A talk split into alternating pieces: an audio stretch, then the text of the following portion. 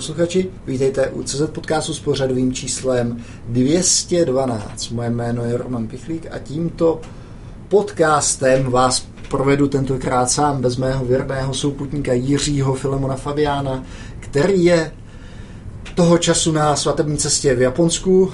Je to svatební cesta, která se koná asi po roce. Je tam z Luli. Nevím, jestli je to teda nějaký dopad toho, že jsme ji nechtěli, nechtěli pustit tady v podcastu ke slovu a Filemon ji za to musel vzít do Japonska. Nevím, to je nějak mezi nima. Doufejme, že nám to milý Filemon za ten měsíc, až se vrátí, vysvětlí, a jak, to, jak to teda bylo s tou svatební cestou a s natáčením Luly, nebo s vystupováním Luly CZ podcastu. Tak, nicméně nejsem tady sám, protože to by byl monolog a my v CZ podcastu monology nevedeme, teda občas je vedeme, ale ne dneska. A mám tady dva hosty. Jedním z nich je Honza Ševčík ze společnosti Snadný. Čau. Čau Honzo. Ahoj, Ahoj. A druhým hostem je můj bývalý kolega ze Zonky, Martin Nuc. Ahoj Martine. Ahoj, ahoj. A to, o čem jsme si dneska chtěli povídat, to jsou progresivní webové aplikace. A ten setup s Martinem je tady vlastně takový, že na Zonky v podstatě stál za tu původní verzí Zonky webové části společně s Honzou Bobisudem a já ho považuji za, za velkého experta na vůbec na webový vývoj, tak jsem si říkal, že by byla škoda, kdybych tady Honzu um, Krej s nápadem natočit podcast, podcast o webových progresivních aplikacích přišel, tak abych ho, abych ho spovídal jenom já, protože Martin přece jenom může mít záludnější otázky než já a díky tomu se toho dozvíte víc. Takže dnešní podcast o progresivních webových aplikacích. Honzo, uh, progresivní webové aplikace. Zkus říct, proč bychom si o tom vůbec měli povídat. V čem je to zajímavý? Co je to za koncept? Já si myslím, že samo o sobě, proč si o tom povídat, je samozřejmě to, že ve světě je to dneska obrovský hit, možná buzzword, možná trend. Rozhodně je to něco, o čem se hodně mluví a zejména Google do toho investuje nehorázný peníze, aby to podporoval a zkoušel. A, a už i na českém trhu je, je spousta aplikací, spousta firm, které to používají. Už jenom z tohohle ohledu si myslím, že je určitě dobrý o tom vědět a z mýho pohledu je to budoucnost, mm-hmm. ale ty názory samozřejmě můžou být, eh, můžou být různý a k tomu se asi dostaneme. Jo. Uh, předtím, než eh, se začneme něco ptát, můžeš říct, na, na čem je ten koncept těch progresivních webových aplikací založený? Co to vlastně řeší za problém? Já bych řekl, že ten základní, takhle, ta příručka, nebo řekněme ta základní, základní popisek spočívá v tom, že by to měla být webová aplikace, která je stejně rychlá jako ty nativní aplikace, která má stejný dojem, je zabezpečená a tak dále. Nicméně já bych obecně řekl, že spíš jde o určitou multiplatformitu, a jednoduchost toho používání. Aspoň to my tam vidíme jako ten největší, největší přínos. To znamená, když se bavíme o těch nativních apkách, které si potřebují nainstalovat do jednotlivých zařízení, musím je vyvíjet pro ty jednotlivé zařízení a tak dál, tak ta největší výhoda těch progresivních z našeho pohledu je opravdu ty multiplatformitě. Běží to všude, kde běží prohlížeč, což znamená v podstatě všude. Jo, uh, prosím, když tak ještě nedávejte lokty, uh, lokty na ten stůl, aby jsme moc neklepali no, mikrofon. Mě, mě k tomu ještě no. teda napadla taková věc. Uh, já zrovna jako před 14 dny jsem byl v Anglii, tam jsem školil Angular a bylo tam i téma progresivní webové apky a to vlastně začínalo tím, že jsem se zeptal těch studentů, jestli vědí, co je největší problém webové aplikace. A ten problém je vlastně, že musí být člověk online, aby s ním mohl něco dělat. Jo. A tohle je jedna z oblastí, který, eh, který se ty progresivní webové aplikace snaží řešit. Zná, že můžou fungovat v offline. Přesně tak. Je to vlastně webová aplikace, představ si Gmail nebo Twitter, který jako standardně bez připojení k internetu nenačteš. Mm-hmm. Ale uh, díky těm progresivním aplikacím, tak uh, to možný je. A můžeš, můžeš prostě i v metru třeba brouzdat. Ty, ty jsi zmiňoval, Honzo, jednu věc a to, že vlastně tu aplikaci napíšu jednou a můžu ji mít na, na různých uh, devicech, ale zařízeních teda, abych, uh, abych uh, sám sebe pranířoval za English. Ale takovýhle řeknu, přístup nebo touha potom tohle dělat, ta je stará jako ta možnost dělat nativní aplikace, že, že těch frameworků, jak se to jmenovalo, Cordoba, Cordova, yeah, jo, uh, Phone, Ion, Gap, Phone Gap, uh, uh, React Native, vlastně. uh, teďka mi vypadlo Tomucha, to, je to, je to technologie... Flutter. Flutter, Flutter, zřejmě to Tomuchu. Takže tady těch přístupů, jak to dělat vlastně jinak, je tady velké množství. Proč najednou se teďka webovými aplikacemi? Co je jejich přidaná, přidaná uh, hodnota oproti těm cross-platformním vlastně řešením, které dneska existují? Já bych obecně řekl, že ono je to o té filozofii. A ty progresivní aplikace nebyly myšlený jako nějaká náhražka tady těch, nebo, nebo řekněme evoluce tady těch systémů, který transferují tu aplikaci napříč různýma platformama. A ten přístup, a takhle to hlavně vnímá Google, je postavený na tom, že máme prostě jednu webovou aplikaci, která není potřeba instalovat, to znamená využívá ty výhody, která je, která je na tom webu a, a zároveň není nutný dělat žádný tady z těch transferů a všechny ty věci prostě běží na pro. Znamená, jejich cílem, tak jak to já vnímám v těch jejich vyjádření, je prostě vytvořit v podstatě jednoduchý a jednotný ekosystém bez nutnosti nějakého převádění myslím si, že to hodně pramení právě z toho, spousta z nás zažila vývoj na Androidu, kde jako jasně můžeme to nějak přetransformovat, ale samotné jenom testování na Androidu vůči té šíři zařízení a možností je docela jako velký pain a stojí docela, docela dost peněz. A tohle ty progresivní aplikace umí jako dost krásně řešit a není potřeba to testovat na všech různých jednotlivých env- env- environmentech a běží to všude. Ale pořád si myslím, že oproti té technologické části to PVA je trochu víc. Je, je zatím opravdu jako myšlenka toho, že v budoucnu nebudeme stahovat aplikace do telefonu, do počítače, ale že budou dostupný kdykoliv a jakkoliv a že budou právě kombinovat to nejlepší z těch dvou světů. To znamená, můžou běžet offline, a byť třeba my máme zkušenost, že ten tlak na to už dneska není tak velký. Dřív by to asi bylo zajímavější téma, dneska je internet tak dobře dostupný, že to moc lidí, moc lidí neřeší. A zároveň jsou jednoduše dostupný, nemusí se instalovat, jednoduché updaty, žádný App Store a tak dále. Ale na mě to působí takovým, takovým dojmem, že uh, jakoby snaží se to přinést do webových aplikací něco, co máme v těch nativních prostě by design. To znamená, to, že ji můžeš kdykoliv spustit, jo, to se týká zrovna toho offlineu.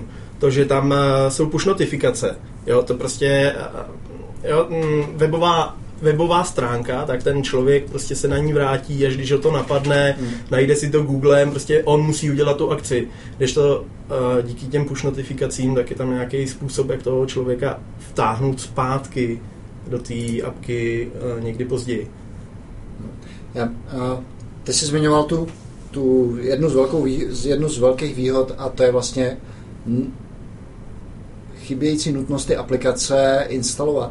A tady vlastně uh, to je zajímavé, protože jestli si vzpomínáte na uvedení iPhoneu, tak po jeho uvedení byla docela velká kauza s Flashem, že vlastně uh, Bill Gates, Bill Gates ne, Steve Jobs nechtěl dovolit, aby se vlastně ty aplikace na ten, na ten iPhone dostávaly jinak než skrz jima kontrolovanou platformu. Nemáš tady obavu z toho, že to ten Apple zařízne, že prostě když tady vznikne silný boční kanál, jak ten App Store vlastně obejít, že to, že to, že to, že to Apple zařízne? Přiznám se, že jsem na to dost zvědavý protože Apple obecně je velmi opatrný s implementacema těch progresivních aplikací, je, je o dost pozadu oproti Google. Na druhou stranu dělá je. Sice pomalej, ale jako postupuje, ne, řekl bych, že rozhodně v tuhle chvíli nezařízne. Nicméně i my jsme jako interně v týmu a i s, i s různýma lidmi, kterými jsem se bavil, nad tím přemýšleli, protože určitým scénáři někdy v budoucnosti to může znamenat, že aplikaci, za kterou dneska platím přes App Store a dávám Apple ty peníze, tu provizi, která z toho je, bych mohl mít na webu v podstatě zadarmo a nemusel bych eh, nikomu platit žádnou provizi. Hmm. A to je samozřejmě pro ty vývojáře hodně lákavý a budou se pokoušet tímhle směrem mít. Takže taky nad tím uvažujem. Zatím ty kroky Apple nevypadají, že by to chtěl úplně zaříznout. Na druhou stranu rozhodně není ten, kdo by tu technologii jako pušoval a prostě snažil se jí protláčet. Jo, ten, jako kdo to pušuje, je rozhodně Google. A mně dokonce přijde, že on to pušuje víc eh, jako vývojářům, než eh, samotným uživatelům. Protože eh, jako ta, ta výhoda, nebo to, jak jsi říkal, že můžeš tu aplikaci nainstalovat, tak to se dělá tak, že prostě někde v menu si musíš najít tlačítko, kterým si to jakoby přidáš na plochu, nebo si to přidáš do chromu.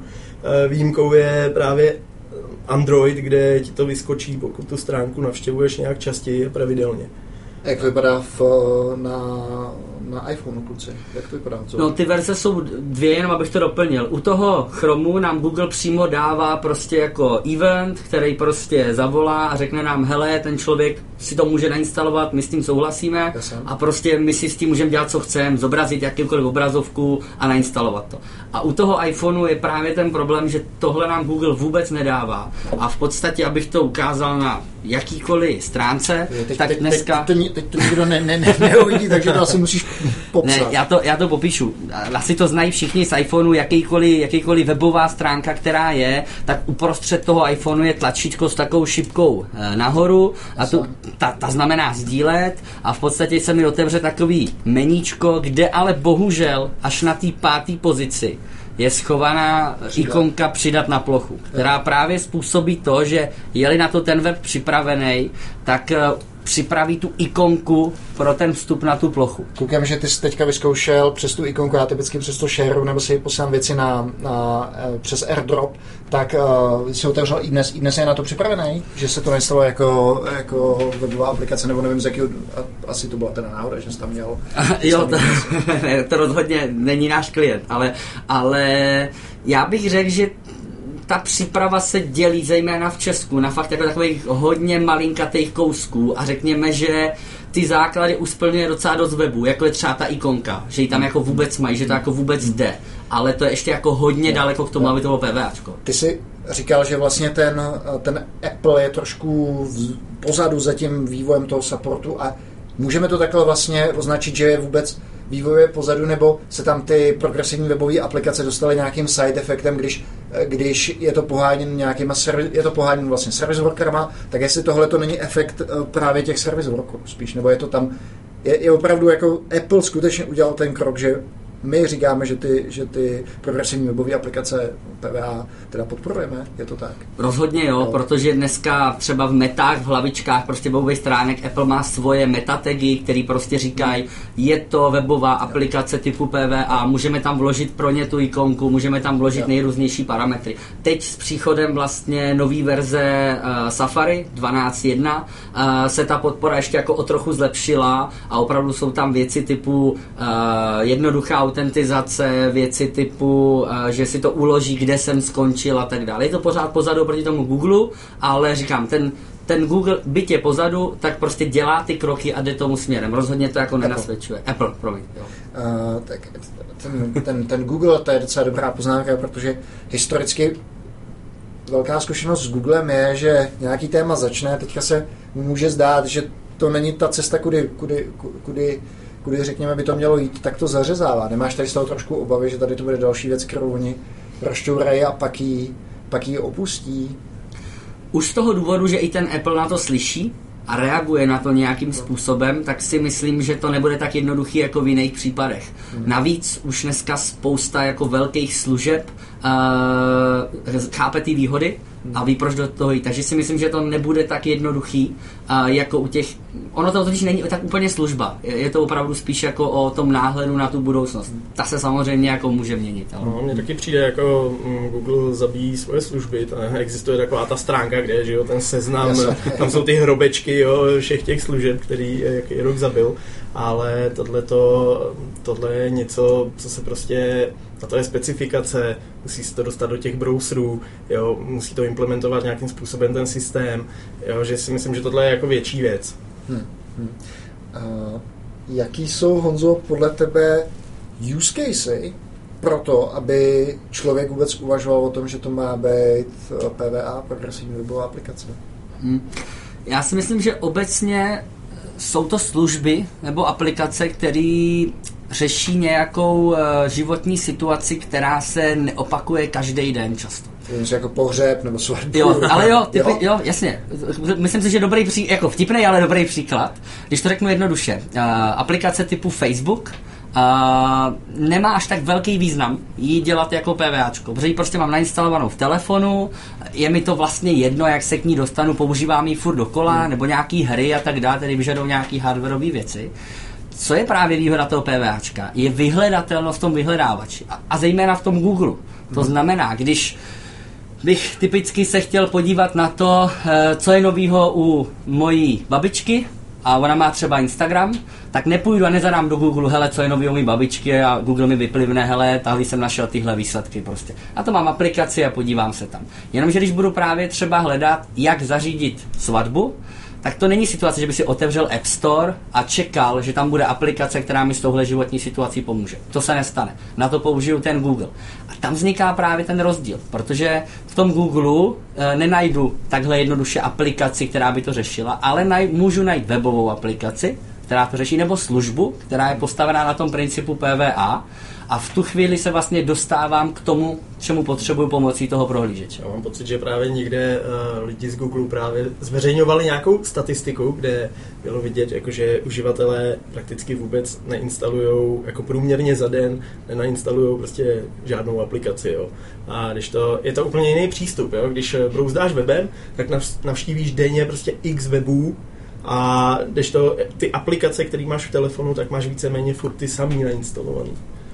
Je teda pravda, že eh, někdy mi to mm, nebo ten use case, pro který si to dokážu představit, a to si typicky ty zmiňoval, že mám nějaké jednodenní účel, jednu prostě nějakou příležitost, typicky chci si koupit něco na Alze, tak proč bych si kupoval, proč bych si stahoval Alza aplikaci, že, která mi bude uh, smrdět v telefonu a Bůh ví, co mě bude ještě ještě zjišťovat, tak to se asi dokážu představit. Řekl obecně, že nejdu si kupovat něco na Alze, ale chci si koupit televizi. Jo. A napíšu do Google, že chci televizi a v tu chvíli mě vlastně vůbec nezajímá žádná Alza, MOL, nic takového, jdu právě pomocí toho, toho prohlížeče a pokud se dostanu na web jednoho tady z těch prodejců, který bude jako progresivní aplikace, to znamená, bude rychlej, mm-hmm. bude bezpečný, bude fungovat jednoduše, tak uh, to je velká výhoda. A, uh, ještě u té progresivní aplikace, je tam ta nutnost si to nainstalovat, nebo je to věc, která je volitelná? Můžu tu progresivní webovou aplikaci používat naservírovanou přímo z toho webového? Ano, jo, můžu. jasně.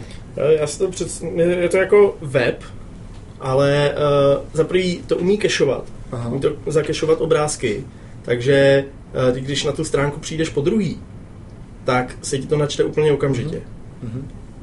Takže to si myslím, že je ta rychlost. Obrázky, styly, javascripty, i samotný HTML soubory, v podstatě fonty, cokoliv do toho v podstatě dokážeme narvat. To je dohromady s tím service workerem, že, kde, to, kde to spolupracuje.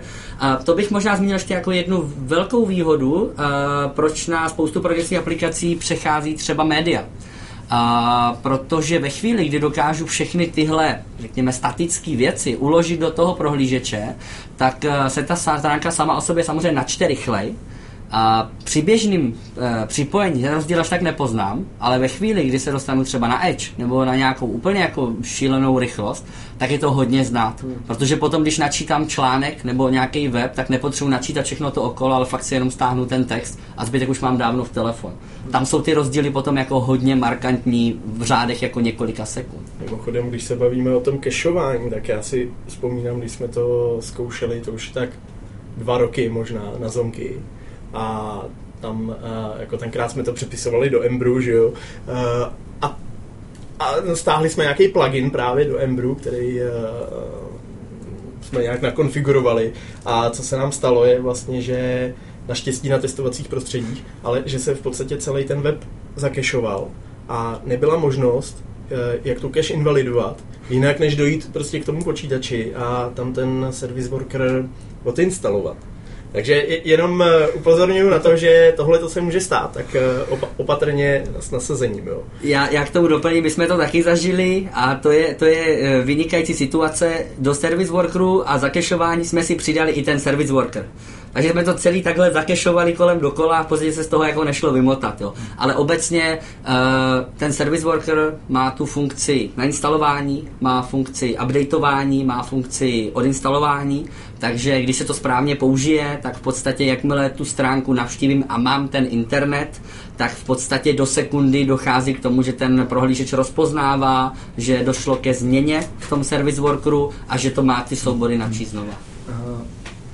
ten, uh, ten service worker je asi taky předpokládám technologie, která umožňuje doručení těch push notifikací. Nebo Mhm. to jde jiným kanálem? Jo, jo, dneska je to, je, je to samozřejmě různý, jde to i service workerem, používají se na to i WebSocket, je to, asi to má jako víc možností, jak to řešit. No, ten service worker je hlavně mm, v tom, že ty tu stránku nemusíš mít v tu chvíli otevřenou. Jo. On je jakoby zaregistrovaný v tom systému, mimochodem. Nějaký, nějaký vlákno nebo nějaký listener na pozadí? No, uh, tam si to pravděpodobně manažuje samotný prohlížeč. Uh, sorry za Chenglish. Uh, ale uh, to se každý může podívat, jo. V Chromu, když si dáte, tam je to něco jako takový to Chrome, dvojtečka, lomeno, lomeno a teď je tam něco jako inspect, uh, service worker, internals, Ano. něco takového. Tak tam vidíte vlastně kolik kolik service workerů eh, běží nebo je zaregistrovaných eh, ve vašem prohlížeči. A ta výhoda je, že nemusíš tu stránku mít otevřenou v tu chvíli. Takže jakmile přijde notifikace, tak eh, ti vyskočí, i když jsi úplně prostě někde jinde. Hmm, hmm, hmm. Uh, ty jsi zmiňoval tu možnost toho, už se trošku dosáváme architektuře a k technologiím, toho cacheování obsahu. Cacheuje to i vlastní data, který třeba, dejme tomu, získáš přes nějaký rastový rozhraní, nebo, nebo to ne, ne, tenhle ten obsah? Protože jinak si nemůžu teda představit, že to, že to funguje v offlineu.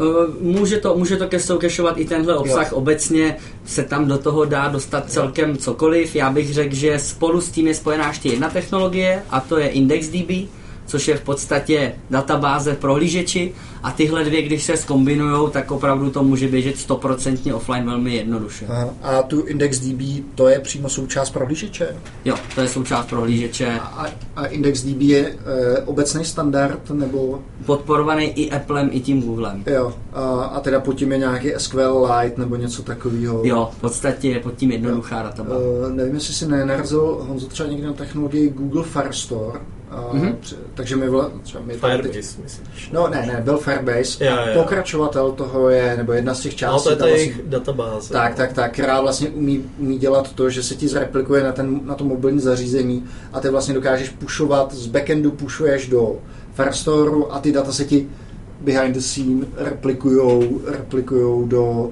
do toho Firestore, v podstatě do, do té lokální kopie na tom deviceu, jestli by tohleto, jestli by tohleto nějak nemohlo fungovat dohromady, protože tam už bych viděl velkou, velkou sílu.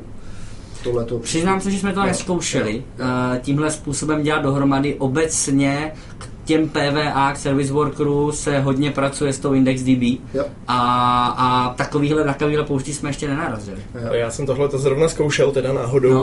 no. zrovna s tím Firestorem, mám takovou aplikaci, uh, ale vím, že tam mají nějakou podporu um, právě pro offline Jasně. režim, ale pravdě jsem se nedostal uh, přímo k tomuhle. Jo. Mě totiž zajímalo, jestli náhodou právě to, to index DB rozhraní nemůže být backovan tím Firestorem, protože pak by celý ten příběh z pohledu Google dával smysl end-to-end. Jo, to kam to ukládají, to těžko říct. No. A ještě jenom, když se takhle bavíme o tom, že ta aplikace by měla fungovat v offlineu, to neznamená jenom, že třeba dá uživateli data, ale třeba i, že nějakým způsobem reaguje na to, že eh, chybí připojení.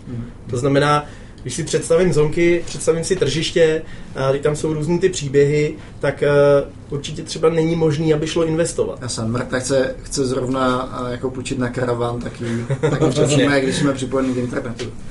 To bych možná zdůraznil, že, jak jsem to zmínil na začátku, že ta offline eh, funkcionalita je super, ale vlastně dneska už o ní není tak velký zájem, jo? protože prostě všechny ty věci jsou tak zoptimalizované a tak rychlý a ten internet je tak všude, že... Byl jsi v Německu, ty bláho. No, OK, no, na horách to dává, ale to, co jsem říkal, dává to smysl třeba pro ty magazíny. V Německu můžeš i zkusit Berlín. No. Vidíš, že my jsme tady středobod světa, co se týká teda dostupnosti a Hmm. pokrytí mobilním signálem, protože tam, jako my tady máme eh, 4G standard, tak tam je Edge de facto standard, podle mě. A Ty si, že bavíme se o té bavíme se o té technologické části, a jak je to třeba s bezpečností těch dat? Eh, Jak je tohleto zaručení, když se tady bavíme o index, eh, o té- vlastní databázi a, a dalším, dalším obsahu, který to, který to může kešovat, tak je to z bezpečnostní. Neskoumal si to? Jestli No. ta, že předpokládám, že to může být další vektor, na který se, může to být vektor. Ano, v případě, že by někdo prostě nutně chtěl, aby to běželo eh, offline, a to znamená i, ty, i, ty, i ta databáze byla, byla offline, tak uh, tam si myslím, že, že riziko je protože řekněme někdo trochu zkušenější s tím, s tím inspektorem je schopen si otevřít tu index DB, která v tom prohlížeči je. Už je samozřejmě na tom programátorovi, aby ji tam správně zašifroval, aby prostě s tím pracoval s ohledem tady na, na, na vědomí tohohle, ale rozhodně nejde to srovnávat s jakýmkoliv backendovým uložením prostě databáze někde, někde na serveru. Takže ta, eh, když se na to budeme eh, koukat třeba z pohledu těch OVAS zranitelností, tak v podstatě ta bezpečnost toho řešení je úplně stejná jako u klasické webové aplikace. Útoky typu CSRF a, a další vlastně proti tomu ta aplikace není nějak zabezpečená, respektive musíš ji zabezpečit jako jakoukoliv jinou webovou aplikaci. Hmm. Hmm. Aha. Uh, dobře. Uh, je tam ještě něco dalšího důležitého technologického, co by bylo, co by bylo fajn, fajn uh, zmínit? Service workery, IndexDB, ikonky určitě, push notifikace, to jsou určitě, určitě důležité věci. Já bych možná se klidně ještě bavil o té rychlosti. Aha. to je takový... Možná ještě, ještě dobrý téma rychlost. Já bych se, já bych se zeptal přece na jednu technickou věc. Jak hodně se mění nějaký programový paradigma, když děláš webovou versus eh, tady tu PVA aplikaci? Je to tak, že když, když, když to úplně zjednoduším, používáš někde pořád na pozadí XHR request, nebo tě, nebo se to v případě té PVA aplikace píše jinak? Vypadá ten kód jinak? Nebo je to ne, skutečně... píšeš, to, píšeš to úplně stejně. Je to úplně stejné, jako kdyby si vzal jakoukoliv webovou stránku Aha. a chtěl si ji dát na plochu a když eh, na tu ikonku ťukneš, tak se ti vlastně zobrazí web, ale bez těch ovládacích prvků jo, jo, prohlížeče. Tohle je nastavitelný a e, mimochodem, čeho jsem si všiml, když jsem dělal ten jeden projekt, kde jsem si to zkoušel, tak e, jsem musel trošku upravit to UX, protože třeba tlačítko zpět tak eh, jo, v tom browseru tam ho máš v těch ovládacích prvkách, ale když to pustíš jako PVAčko, tak tam tahle ta lišta není. Hmm, hmm. Takže jsem ho všude prostě v té aplikaci eh, jako ty navigační prvky musel umístit. No. Hmm. To je potřeba určitě jako vnímat, že v tu chvíli, kdy z toho, nebo kdy chci využít toho, že to má být jako nativní aplikace, tak tomu vývoji musím i tak přistupovat. Hmm. No. To znamená, ano, tlačítko zpět, byť teďka s tím novým updatem už tam funguje prostě potáhnutí prstem zpět, tak jak prostě v normálně v aplikacích. To právě zajímalo, jak se to liší uh, jako platform, mezi platformama, protože uh, kdysi jsem trošku psal něco pro Android a hodně se řešilo prostě Android guidelines, iOS guidelines a, a aby to jako vypadalo prostě jako všechny ostatní aplikace na tom systému. Tak uh, jak to řešit tady, jo? Když to vlastně web, weby vypadají různě, No, to je spíš jako designová otázka, jaký typ aplikace děláme a jestli máme tu ambici, aby to ty lidi používali. Já si myslím, že to není až tak o té technologii, a že to je spíš o tom, jestli si řeknu, jak, jestli to chci nadizajnovat jako web, nebo to chci nadizajnovat jako aplikaci, chci se přiblížit iPhone, chci se přiblížit Androidu. Tady samozřejmě může být drobná nevýhoda v tom, že ta aplikace je jedna, a že se to hmm. pokouším nějakým způsobem vyřešit. No právě, pak ti vlastně jakoby běží iOS aplikace na Androidu, anebo Android aplikace na iOS. A nebo dokonce ti něco, co je designovaný z pohledu té user experience pro web, web. Tak, tak, tak vlastně se ti snaží tvářit jako nativní, nativní aplikace. Takže vlastně ty se sice vyřešil ten problém s tou instalací, ale zase se ti objevil problém s nějakou, řekněme, user experience, toho, jak se, že na konci dne stejně možná dojde k tomu, že potřebuješ mít dvě aplikace. Jedna, která se chová webově a jedna, která se chová jako nativní aplikace, kdy ten způsob, jakým je doručuješ, je, je, je PVA. No. Na druhou stranu dneska ty aplikace bych řekl, že ty guideliny už úplně nedodržují. No. Že dřív to jako bylo fakt tak, že co aplikace, to prostě nahoře bylo tlačítko zpět a prostě to fungovalo nějakým způsobem. Dneska, když se na to dívám uh, jenom třeba v rámci Facebooku, který vlastně doteďka fungoval tak, že dole měl ikonkový menu a teď představili vlastně tu, tu novou verzi, která to najednou zase posouvá nahoru, tak mám pocit, že každá ta aplikace už si s tím dělá jako jo, co chce. To je mimochodem zajímavý. Uh, já mám pocit, že když jsem přešel z Androidu na iOS, tak uh, tam se změnila poloha toho menu, že na té jedné platformě to bylo nahoře, na druhé to bylo dole. Uh, no. Jo. Ale třeba to, že si zvyklý ty aplikace na iOSu ovládat nějakou standardní sadou gest, tak to si myslím, že platí a to asi by mělo být zachovan. To znamená, že prostě swipe doleva, swipe doprava, nějaký návrat zpět, pull down, že ti udělá eh, že ti udělá reload a tak podobně. To bych asi čekal, že by, by ta aplikace měla respektovat, že jo? když to v případě webové aplikace se zase tohleto, no, se to podobně. Na Androidu to funguje, na Androidu to funguje hezky, pull down, prostě reload, doleva, doprava a tak dál. Na těch iPhonech nefunguje pull down, reload, který prostě obecně na iPhonech takhle, takhle nefunguje. Ale, takže nevidím tam úplně jako tyhle, tyhle body, že by ty teď... gesta tam fungují. Já jsem teďka z Ruzou zjistil, že v někdo mi to ukazoval, že v App Store, když dáš pull down, tak eh, v jiných aplikacích to podle mě na iOSu dělá to, že to reloadne ten content, ale v App Store je to, to funguje jako tlačítko back, to znamená, když si otevřeš App Store a teďka potáhneš dolů. Tomu nevěřím. Jo, tak, tak to otevři si teďka, otevři si teďka App Store, tak teďka tady máme... Všichni posluchači, otevřete si App Store. Otevřete si App Store, otevři si tam nějakou položku, tam nevím, co ti to nabízí, Angry Birds, jo, otevři si je a teďka, teďka tak otevři, tak a teďka stáhni dolů tak mi to nedělá nic. Tobě, tak, tak nevím. Mě to zvětšuje tu fotku, když tam je. Ano, no. A když jsem v aktualizacích, tak mi to, tak to aktualizuje ty aktualizace. Fakt jo, tak uh, no. dobře, tak uh, Takže máte podle mě nějakou... Tak... Rovnováha světa obnovená. Počkej, uh, App Store, počkat, počkat, tak tady jsem v Today, hele, jsem v Today, no. jo. Tady kliknu na Game of the Day, tak, mm, jo, takhle. potáhnu dolů. To je něco jiného? To je designově úplně něco jiného, no. Tak, je, no, no. tak uh, klidně pojďme teda k, k tomu tématu té rychlosti a, a, a, a latence. Mm-hmm. Že ty si to chtěl, ty si to chtěl zmínit jako vlastně asi to řekni, si myslím, že je technicky jako dost, eh, dost zajímavá věc, samozřejmě spojená s těma technologiemi. Obecně eh, PVA v rámci toho popisu toho standardu má být rychlou a má poskytovat ten stejný komfort rychlostní jako uh, všechny, všechny nativní aplikace. Uh, nicméně to tak nemusí všude být. Jak jsme si tady ukazovali třeba ten iDnes a tak dál, tak oni to prostě mají postavený tak, že tam sice jako šopnete ikonku, ale chová se to vlastně s úplně stejnou rychlostí jako jakýkoliv jiný web. Takže k tomu, abychom toho dosáhli, už potom budeme muset šáhnout po nějakých javascriptových technologiích eh, nebo typescriptových technologiích, eh, tak abychom z toho udělali aplikaci, která se teda celá načte na začátku mm-hmm. a dokáže potom prostě fungovat tak stejně rychle, jako je, jako je to nativní to není úplně nutně spojený s tím jako PVA a prostě Vue.js, že by byly jako pevně spojený, ale myslím si, že pokud někdo chce udělat jako dobrý PVAčko a chce, chce to postavit tak, jak to má být, tak některou z těchto technologií prostě bude muset nutně využít. Mm-hmm. A, a nevytváří to naopak nějaký překážky k tomu, abys to pak mohl používat jako webovou aplikaci? Jestli, fakt jestli se, se sice s tím PVAčkem, jak říkám, vy, vyřešíš, vyřešíš jeden problém a to je instalace, ale se tam jiný problém, ať už z pohledu UX, anebo z pohledu toho právě, že, že musíš to technologicky optimalizovat tak, a aby, to, aby, se to chovalo, aby se to chovalo dobře v kontextu toho buď to webu, anebo v kontextu toho, že člověk očekává, že to je nativní aplikace.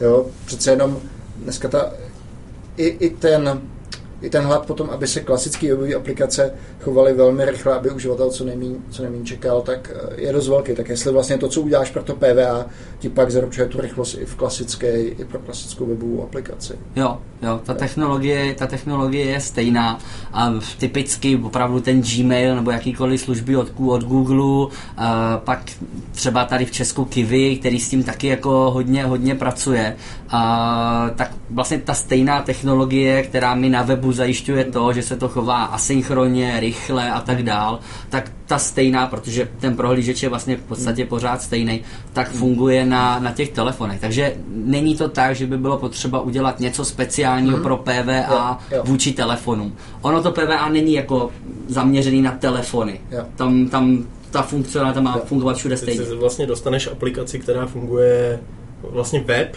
který ti funguje v telefonu nebo dejme tomu na Windowsech, eh, na desktopu, ale prostě bez, bez, to, bez těch ovládacích prvků prohlížeče. Mm-hmm. Mm-hmm. Uh,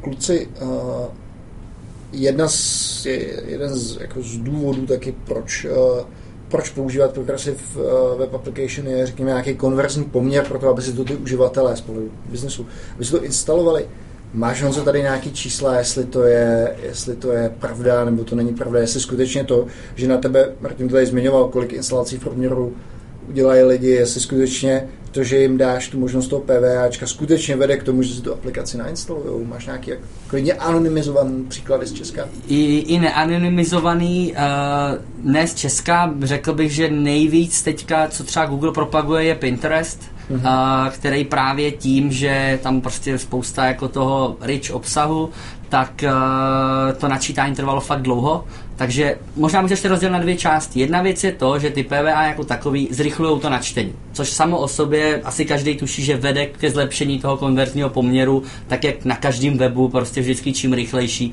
tím to přidává a, nějaký. A to zrychlení je den teda čím? Právě třeba tím service workerem, to znamená to část cache, věcí no. mám načtených jo. prostě u sebe. Ale to už je několikátý asi načtení, to není to první načtení. To není to první, no. To je pravda. To jo. první načtení trvá stejně dlouho, jo. na pozadí se provede ta instalace a pak to druhý je, je potom jo tolik, o tolik rychlejší. A ta druhá věc směrem k tomu konverzním poměru je samozřejmě ta vyhledatelnost. Jo? To znamená, že se pracuje s tím, že najednou je to v Google. A... To si myslím, že je velká výhoda. Mm, taky bych řekl, třeba teďka na, na PVAčka nebo na tenhle způsob programování přešlo třeba dáme jídlo, kde to taky dává jako velký smysl, že lidi, kteří prostě nemají nainstalovanou aplikaci a zase řeší ten problém, ale chci si koupit pizzu, tak dokážou na, uh, objednat si, napíšou do Google pizza Brno, pizza Praha, pizza Karlovy Vary a normálně by se museli nainstalovat aplikaci Dáme jídlo, uh, museli by si tam nějaký účet a tak dále, než by se dostali k tomu, k tomu samotnému jídlu. A teď oni jsou hladoví a moc se jim na tyhle věci nechce čekat. Takhle si Dáme jídlo, dá do toho reklamu, ty na to klikneš a rovnou rovnou seš vlastně na té PVAčkové aplikaci a, a rovnou jdeš objednávat. To, je, to jsou kroky v těchto situacích, které jako hodně šetří čas a hodně pomáhají tomu konverzním poměru. Mimochodem, eh, když už eh, zmiňuješ dáme jídlo, tak eh, tam vlastně plánuje se, nebo už je to v Chromu částečně implementovaný nějaký payment API, mm-hmm. kde by člověku vyskočilo třeba jo, tadyhle na iOS, když si něco kupuješ, jo, tak ti tam vyskočí, hele, tadyhle 150 korun, přiložíš prst a je zaplacený cenu. Takže to je jeden z use caseů. No. Tohle to třeba normální webovou apkou myslím hmm. si, že teďka neuděláš. Martin, když to teďka slyšíš a byl by si ty čtyři roky zpátky, nebo jak je starý zonky, dělal by si z zonky webovou aplikaci pro investory jako PVA? To je dobrá otázka. No, popravdě, ale já si ještě nejsem úplně přesvědčený, že ta technologie je úplně ready, jo. Protože, dám příklad, eh, co mám tu svoji apku, tak tam mám eh, přihlášení přes Facebook, eh, v předchozí verzi iOS, tak když jsem dal přihlásit, kliknul jsem na to tlačítko, tak místo toho, aby se to otevřelo jakoby v rámci té aplikace, tak to skočilo do browseru. Tam jsem se přihlásil, ale už mě to nehodilo zpátky do té aplikace. Mm. Jo, takový malý detail. Teďka s novější verzí iOS už eh, zůstanu v té apce, uh-huh. ale uh, zase, uh, když tam vyskočí, vyskočí One Password, abych uh, zadal otisk uh-huh. prstu, tak ho prostě neregistruje. Uh-huh. Takže mi přijde, že jsou tam takovýhle malinký glitche, který zrovna třeba jako spousta lidí má iOS, jo. Tak nevím, no, jako, jestli bych to dělal dneska jako PVAčko, asi úplně ne, člověče. Tam je potom možná ještě důležitá otázka možná i těch rozpočtových věcí.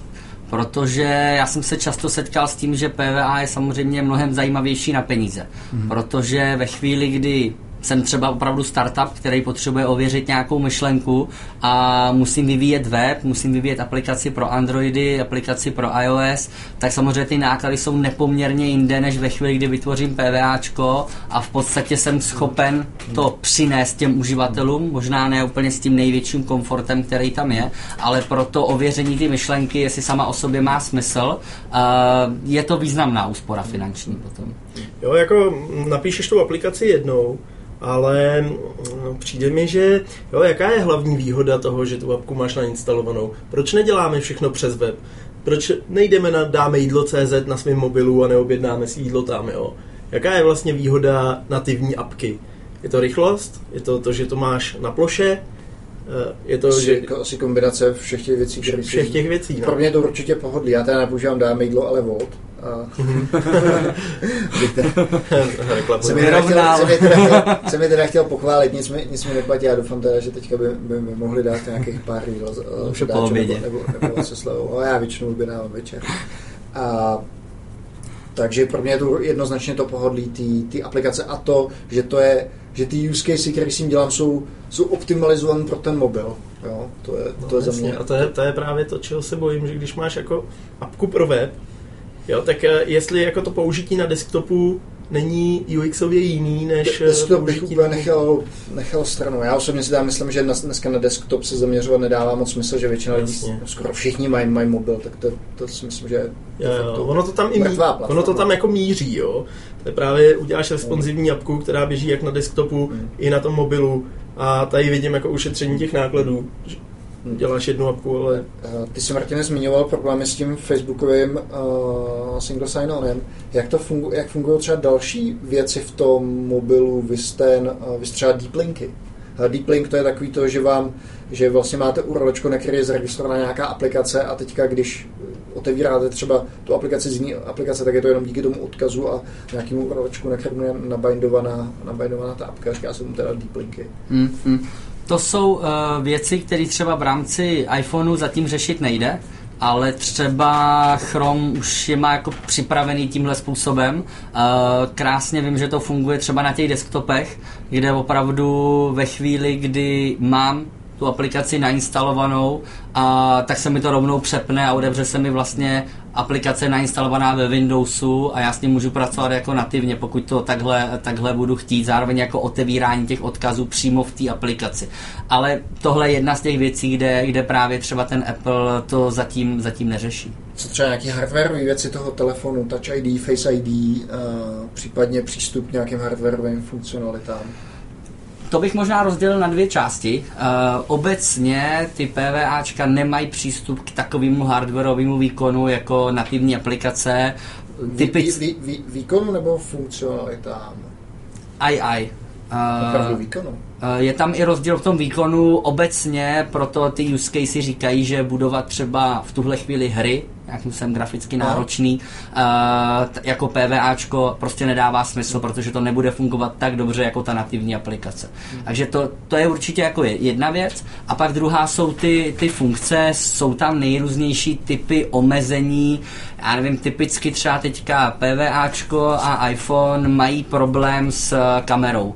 Jo, ve chvíli, kdy si to nainstaluju jako ikonku na plochu, tak uh, mám problém s tím odevřít si kameru a třeba něco naskenovat nebo s tím nějak fungovat. Jsou to takový jako spíš bugy, který Apple slibuje, že jako bude odstraňovat a zase narážíme na to, že je v tom jako pomalej a že oproti Androidu, kde tyhle věci všechny šlapou perfektně, tak prostě na každý ten update těch PVAček u, u Safari opravdu musíme počkat na, na release většinou nového iOS. Hmm. A to je opravdu pomalý a řekl bych, že to teďka nejvíc brzdí ten rozvoj toho PVAčka, hmm. protože jasně tady v Česku je iPhone pořád jako minorita, na druhou stranu pro některé biznesy eh, je to prostě nepostradatelný a nejde, nejde se bez toho jako hýbat. A tohle můžou být věci, které pak můžou na konci rozhodnout o tom, že nemá smysl PVA a že se to musí udělat nativně. Třeba my v Zonky jsme měli problém, že když ofucujeme doklady, tak to by možná se mohlo ukázat jako věc, která... No, to je přesně ono, no. Hmm. Do, dokonce s těma dokladama byl vždycky problém, že když jsme to zkoušeli přes tu webovou kameru, to byl zdroj velkých, velkých problémů, Martine. Byl, no, to, to, to bylo hmm. šílené. Hmm. Jo. Hmm. Jsme se jako přes flash a takovéhle věci. A... Hmm. Uh, super, takže uh, dokázal by si dát nějakou, řeknu, radu, stojím před tím, jestli tu apku udělám nativně, hybridně, ať už to bude React Native Ionic, anebo PVAčkem, a podle čeho by si se rozhodoval a jaký, jaký všechny věci? No, pokud s tím nemám žádné zkušenosti, a tak bych asi fakt přemýšlel nad tím rozpočtem na začátku. To může být jako docela velký klíč. Protože tam se to fakt jako násobí často a peníze prostě často hrajou prim tady v těchto věcech. Asi ty hardwareové nároky musí být něco dalšího, že jo? Podle toho, jaký typ ano, aplikace dělám. Kdy, ano, jaký typ aplikace dělám. Obecně my hodně PVAčka vyvíjíme jako vnitrofiremní aplikace.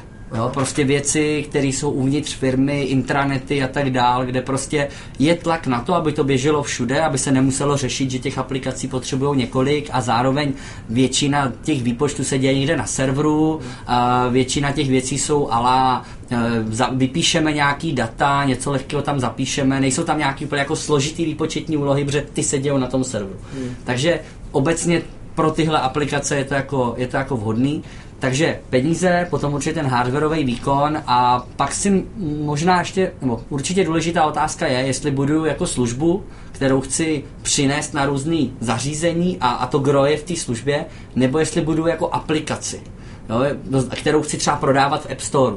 To znamená, to PVAčko budu hůř monetizovat než, než tu aplikaci a zároveň, když se budeme bavit třeba o nevím, aplikaci kalkulačka, tak prostě vždycky bude vhodnější udělat nativní. Tak tady teďka mimochodem open source, nevím, jestli jste to zaznamenali, že Microsoft open sourceoval na GitHubu.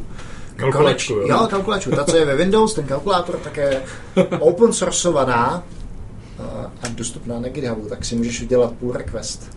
Okay.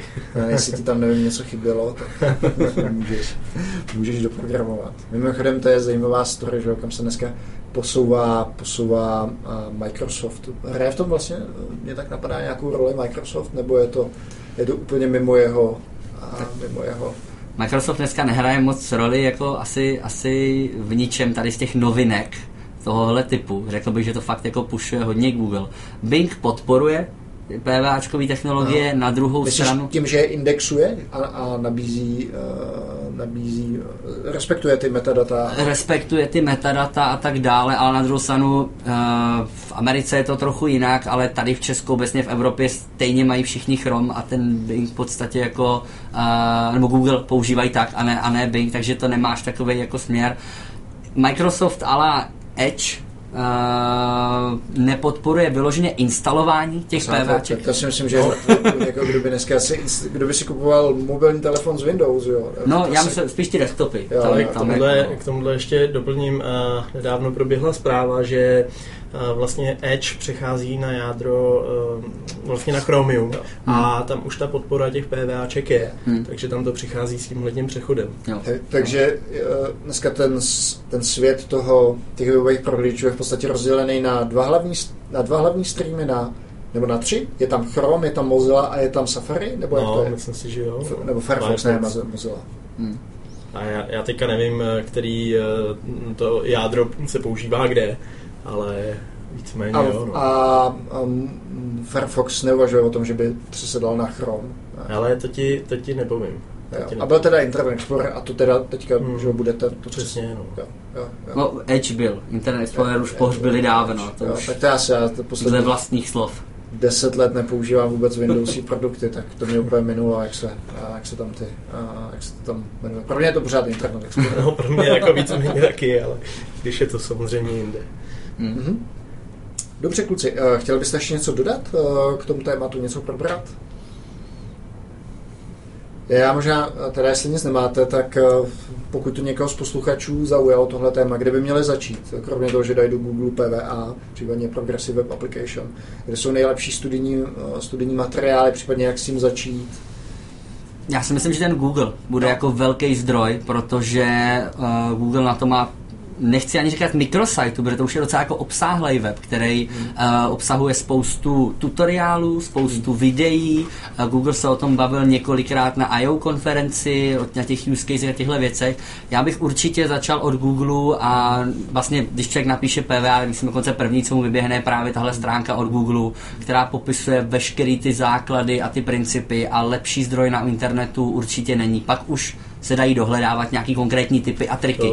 To, to, jako, to se asi podepíšu a maximálně napadá mě, jestli někdo používá a nevím, Ember, tak tam bych možná začal, nebo začal, mrknul bych na nějaký ty edony, a jestli někdo používá Angular, tak ten má přímo v sobě podporu pro PVAčka. Jak je to a, s Reactem? No ten asi bude nejčastější. No, no, o Reactu bohužel jako, ti toho tolik nepovím, ale nepochybuju, že tam taky něco takového bude. A nebo si to tam udělají React vývojáři ručně. Ja. Nevíš, Honzo, jak je to s podporou Reactu? S Reactem ne, my primárně řešíme Angular a Vuečko a React jsme úplně tak jako, tak jako minuli takže to jsme neskoušeli. A v tom, v tom výučku to funguje jako jednoduše, anebo se to potom ještě řeší dohromady uh, s nějakým třeba mixem nebo s něčím takovým, co jako generuje všechny tady ty JavaScripty. A používáte uh, to PVAčko, jakoby, co je přímo v Angularu, co nabízí jo. CLI, jo. jo. Tam je právě vyřešený ten update, jo, to, že se ti to celý nezakešuje. Uh, je tam, uh, že na zonky třeba máme jaký to, jak se dotazuje ta apka průběžně serveru, jestli není nová verze a nabídne uživateli, jak si refreshne stránku, tak tohle to tam je vlastně už vyřešený. Jo. Hmm. Uh, to je docela, to, je docela zajímavý, že vlastně ten React a že o tom Reactu vlastně oba dva se shodujete. Martin bych to očekával, který je velký propagátor Angularu, ale že si Honzo nenarazil na ten React a že jste zvolili Vue nebo Angular.js, tak já myslím, můžu říct. Pro nás, my jsme volili Angular jako technologii, která nám sedla nejvíc na, na vývoj podstatě čehokoliv. A, a může to být, asi může to být, ano, ono to bude víceméně asi taková, jak říkám, náboženská otázka, jo? Ne, ne, že by se tam, nebo že bychom se zabývali jo, jo, hodiny jo. tím, co je lepší. A výučko pro nás pak jenom vypadlo prostě na menší projekty, jo. Jo? kde Angular je samozřejmě velmi robustní a ten jeho vývoj prostě vyžaduje kapacity a vyžaduje spoustu jo. věcí. Tím, co na výučku jsme schopni postavit jednoduchou mikroaplikaci třeba o čtyřech, pěti obrazovkách, jako velmi rychle a není potřeba k tomu budovat ty robustní komponenty, tak jako v Angularu. Ale já bych tady do toho nezabrušoval, jak si jako každý co chce, protože uh, jako já proti Reactu nic nemám a myslím, že je to super, super knihovna uh, a stoprocentně tam na PVAčka něco bude. A takovýchhle diskuzí uh, je spousta na internetu. No. Aha. Uh, Honzo, ještě řekni, uh, jsou tady kolem PVAček, nebo děláte vy třeba nějaký meetupy, školení, nebo kde, kde by případně se lidi, který, to má zájem, mohli, mohli potkat? Nevíš, jestli tady něco takového je? V tuhle chvíli právě ne. To bylo vlastně i to, proč, uh, proč, jsem, proč jsme ti napsali, uh, protože jsme o tom chtěli trochu víc jako mluvit a, a pobavit se o tom, ať to prostě se dostane víc k lidem, protože já jsem byl na spoustě akcí, který měli v názvu, že se o tom jako budou bavit a opravdu většina z nich řeší úplný základ toho, jako co to PVA je a jaký to dává vůbec smysl, ale těch akcí, které by se zabývaly tou techničtější částí, jako jak to teda implementovat, nějaký use casey, co nedělat, co dělat a tak dál, tak uh, tady vyloženě pro PVA tyhle akce nejsou v Česku, eh, spíš je to součástí těch angularových, reaktových, výučkových akcí, kde jako v rámci toho, o čem o tom vývoji těch aplikací se baví, hmm. tak jako u toho zmíní, že jo, ještě tam jde udělat tohle, ale nejde to úplně tím směrem. Mě k tomu napadá uh, před měsícem uh, tady vlastně český Google uh, pořádal hackathon a bylo to možná něco mezinárodního, protože vím, že uh, tam byli jako i lidi ze zahraničí, že jezdili do Prahy, přijeli do Prahy a vlastně zkoušeli si to API kolem uh, PVAček, takže něco málo, něco málo je, asi ne dost. Hmm. Tak jo, kluci, eh, děkuji vám za fajn povídání. Posluchači, doufám, že jste to vydrželi až, až doteď a kluci díky, mějte se fajn a u příštího podcastu na Díky za pozvání. Díky za pozvání.